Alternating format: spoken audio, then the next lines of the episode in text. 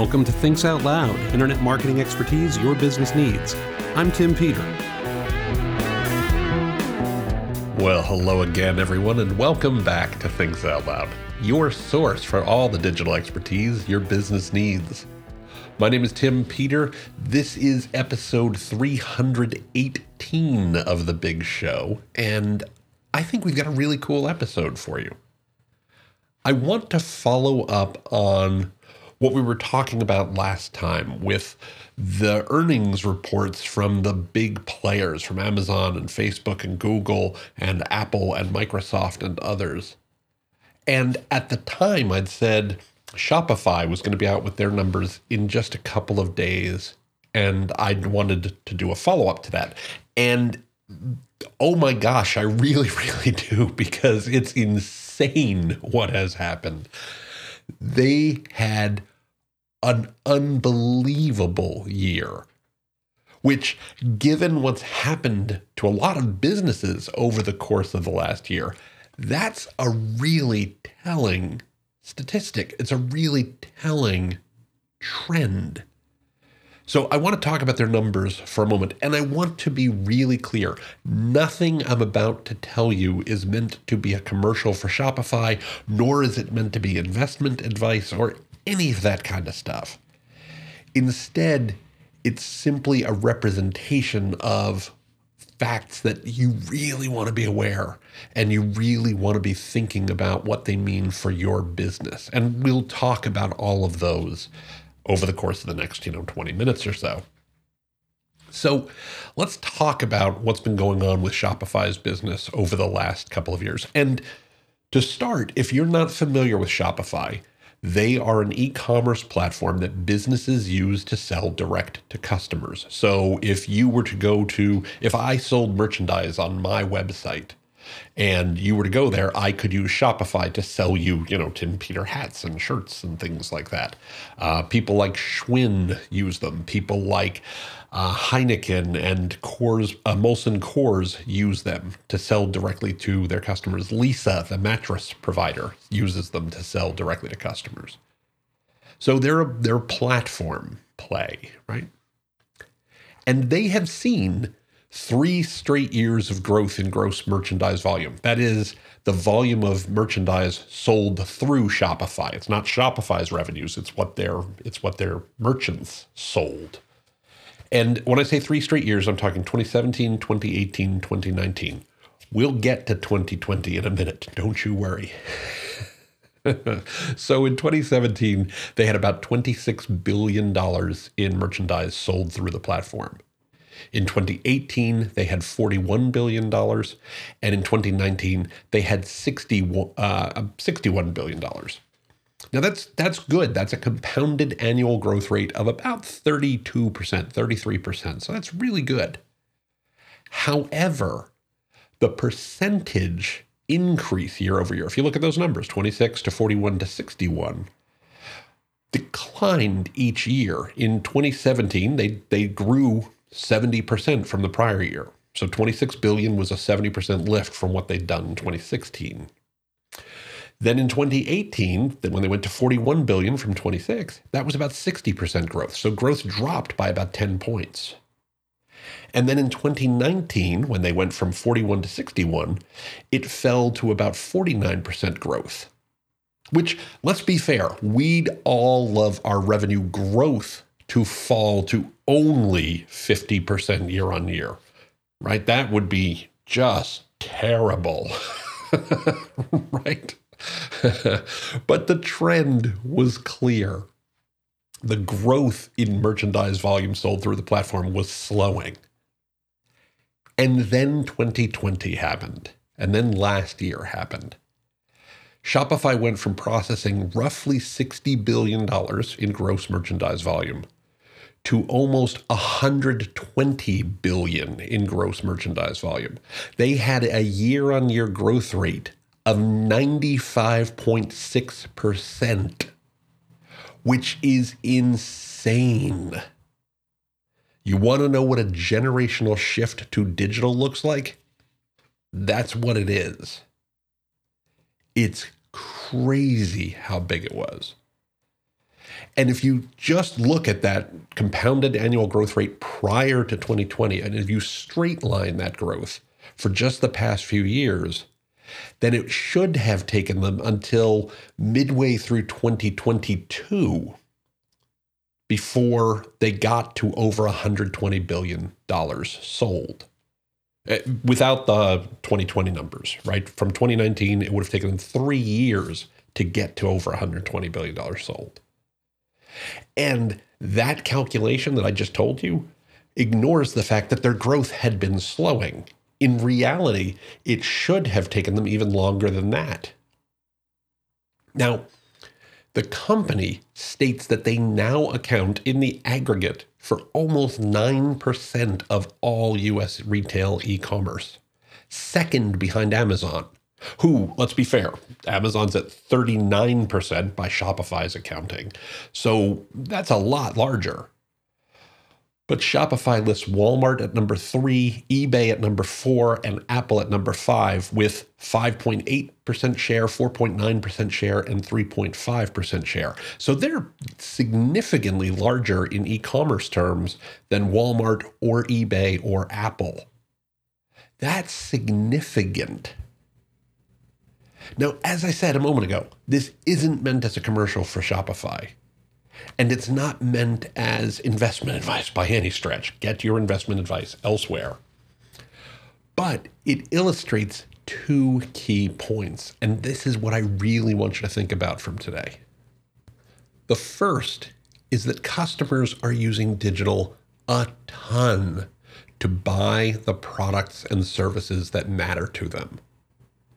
If you look at Shopify's customers, Shopify's customers, they include things like Molson Coors and Hallmark and Schwinn and Herman Miller and small single person operations and everything in between. Customers are buying from all kinds of folks and they expect to use digital to do it.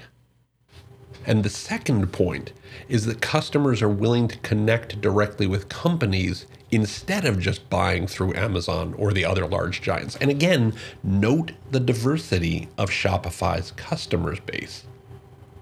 They're connecting with all kinds of people, and people are connecting with all kinds of companies. And digital is the way they want to do it. Now, there is actually a third point that's worth noting, but I, I don't want it to derail us too much for today's discussion. And that point is as networks grow, they have to provide ways for people to find things in that network. So there were some things in Shopify's earnings where they talked about you know they've introduced payment systems and discovery systems so that Shopify can uh, so that shoppers can find Shopify powered merchants.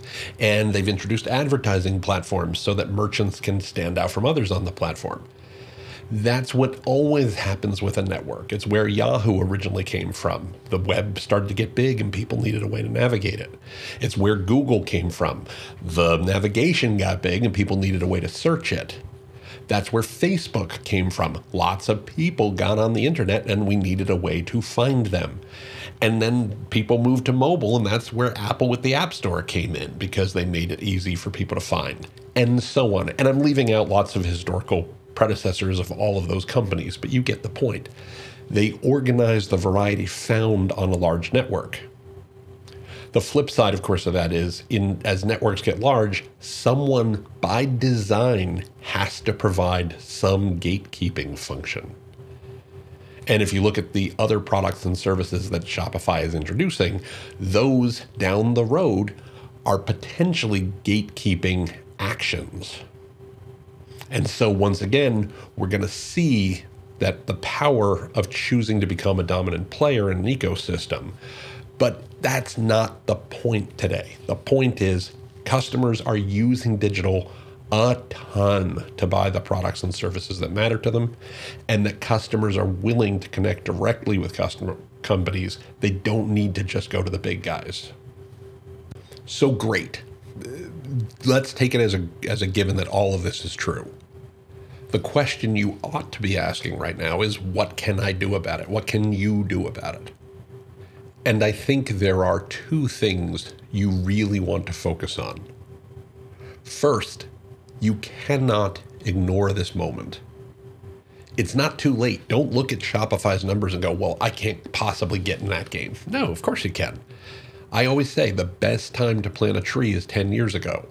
The second best time is today. But if you don't plant that tree, if you don't recognize this generational shift to digital is the time to plant that tree, then you're setting yourself up for long term struggles. It doesn't matter what industry you're in. Digital is coming for your customers. More importantly, your customers are coming for digital. And your competition is going to be coming for you, is going to be coming for your profits because this is what your customers want. And that's the second key point. Ultimately, this is about what customers want. I've said many times that this is why customer experience is queen. You're being compared. The, the experience your customers have when they're connecting with you is being compared with every other experience they have every single day. I'm sure you've heard people say at some point in the process, well, why can't it just work like Amazon? Even when they're talking about things that have nothing to do with Amazon. Because that's set the bar for what the new normal is, for what people expect. Sorry. Yeah, check your bingo card, you know, do a shot, whatever it is. you know, the new normal. I'll try to avoid that phrase. I don't like it either. But it certainly indicates that that's the world we live in. And your customers are asking the question internally about how well you measure up. So you want to start to look at that and ask what's preventing you from making progress? And more importantly, what's most important to your customers? People often ask me, you know, where do I start with this? And that question, what's most important to my customers, is the best starting place. What are your customers telling you about what matters to them? What does your search data tell you? And when I say search data, that's both Google search and also your website's site search. What does your social listening data tell you? What are customers talking about on Facebook or on Instagram or on LinkedIn or wherever your customers happen to gather? Take a look at those and also use what your sales teams and your customer support teams hear and start working to close those gaps start looking at your customer experience and say, how do we move this towards digital more effectively in a way that matters to our customers? And of course, if you don't have that data, if you haven't been looking at your Google search data, if you haven't been looking at your site search data, if you haven't been listening to your social listening data, if you haven't been listening to your sales teams and your customer support teams, then collecting the data is where you begin but it comes back to answering the question of what is most important to your customers. Because the one piece of data that is absolutely clear, whether it's data from the bigger players, like I talked about a couple weeks ago, or an aggregation of smaller sellers like Shopify represents, customers take this for granted. This is the world we live in now. They live their lives online and they expect that you will support them while they do that. This is your opportunity. And if you want insane numbers like Shopify has seen, if you want anything a fraction of the numbers that Shopify has seen, you know, you might not see 95% growth, but you might see 95% growth in your digital channel. And that might create an extra couple of points of growth for your company then this is your moment to take advantage of this generational shift to digital. You can do this. It's not too late. And I can't wait to see how well you do. Now, looking at the clock on the wall, we are out of time for this week. I want to remind you that you can find the show notes for today's episode, as well as an archive of all past episodes by going to timpeter.com slash podcast. Again, that's timpeter.com slash podcast. Just look for episode 318. And don't forget while you're there that you can click on the subscribe link in any of the episodes you find on timpeter.com slash podcast to have Thinks Out Loud delivered to your favorite podcatcher every single week. You can also find Thinks Out Loud on Apple Podcasts, Google Podcasts, Stitcher Radio, Spotify, Overcast, wherever fine podcasts are found. Just do a search for Tim Peter Thinks, Tim Peter Thinks Out Loud, or Thinks Out Loud. We should show up for any of those. While you're there, I would also very much appreciate it if you could provide us a positive rating or review for the show. It helps new listeners find us, it helps them figure out what the show is all about, and it just helps overall in getting the word out. It means so much to me personally, and I would very much appreciate the review. You can also find Thinks Out Loud on Facebook by going to facebook.com slash Tim Peter Associates. You can find us on LinkedIn by going to linkedin.com slash Tim Peter Associates. You can find me on Twitter using the Twitter handle at TCPeter. And of course, you can email me. Just send an email to podcast at timpeter.com. Again, that's podcast at timpeter.com.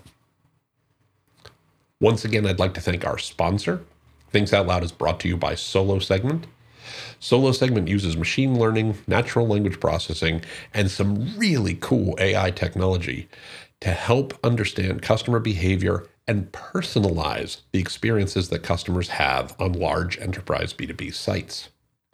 They do this using anonymous behavioral data to connect website visitors with the content that matters to help them accomplish their goals and to drive conversions for your business. And they do all of this while protecting consumer privacy. You can learn more about Solo Segment and all the wonderful things they do by going to solosegment.com. Again, that is solosegment.com. With all that said, I want to say once more how much I appreciate you tuning in week after week after week. It, means just the world to me that you do. I know we've all been living through a lot over the last year. And so it's just so great to have you to talk with every couple of weeks or every week or so. And I really appreciate you doing it. So I hope you continue to stay well. I hope you stay healthy. I hope you take care of yourself. Please have a great rest of the week. Have a great weekend ahead. And I'll look forward to catching up with you here on Thinks Out Loud next time. Until then, please be well, be safe, and as ever, take care, everybody.